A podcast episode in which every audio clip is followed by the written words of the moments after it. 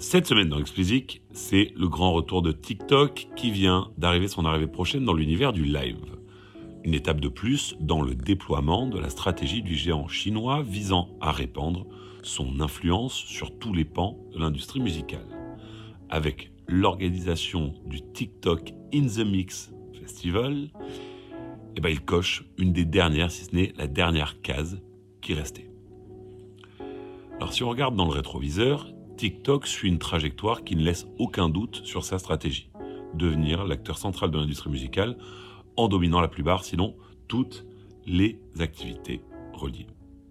Indéniablement central dans la découverte de nouveautés via son réseau social, TikTok s'était étendu ensuite au business de la distribution, à celui de la synchro, L'activité de label avait eu l'air d'être au programme pendant un moment sans que beaucoup de choses ne sortent concrètement depuis, mais ça ne veut pas dire que dans le futur ça ne reviendra pas.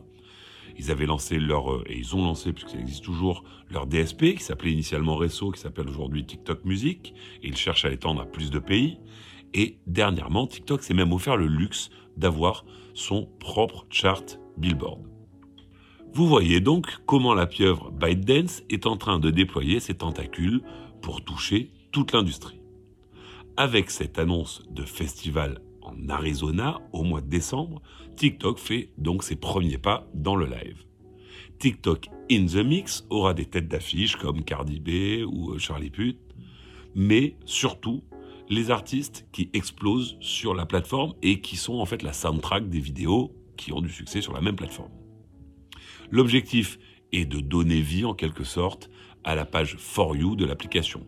Un petit peu comme Spotify avait fait à l'époque quand Rap Caviar, la fameuse playlist des découvertes de rap américaine, s'était transformée en une série de soirées organisées à travers les États-Unis.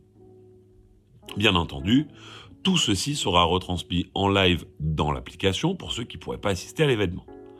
Ainsi, au-delà de la musique, bah, l'événement donnera toute sa place également aux créateurs qui font le succès de la plateforme. Et bien entendu, on n'oublie pas les marques qui bénéficient de tout ça.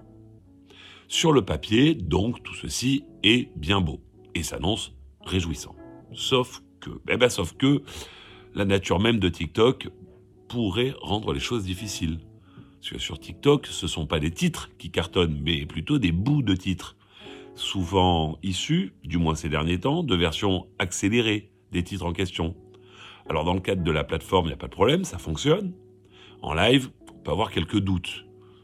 On peut avoir quelques doutes sur l'utilité de jouer particulièrement des versions très très très très très accélérées d'un titre. Je suis même pas sûr que les, les groupes aient envie de le faire en live. L'idée c'est, et la question pardon, c'est comment est-ce que on peut arriver à conserver l'intérêt du public au-delà des quelques secondes qui sont sur le papier censés l'intéresser. En outre, la plateforme permet de révéler des talents qui sont dans la majorité des cas en tout début de carrière. Ce qui veut dire du côté live, peu de titres à jouer pendant un concert, mais surtout peu d'expérience. Alors souhaitons que le public se donne au moins le mal d'écouter les morceaux entiers dans leur version originale en amont de l'événement. Enfin, souhaitons-le surtout pour les jeunes artistes qui se produiront là-bas. Moi personnellement, j'ai un peu de mal à me projeter sur le format qu'aura euh, ce festival, tête d'affiche mise à part bien entendu, et espérons que pour les artistes participants, le résultat bah, viendra balayer les questions sur la pérennité de l'intérêt des utilisateurs de TikTok pour les artistes qu'ils y découvrent. C'est bien là, à mon avis, toute l'entreprise de TikTok. Allez, c'est tout pour cette semaine. Comme d'habitude, si vous ne l'avez pas encore fait, abonnez-vous à la newsletter, le lien est en description. Pour me soutenir, mettez-moi 5 étoiles sur Apple et abonnez-vous quelle que soit la plateforme. Allez, bon week-end à tous et à la semaine prochaine.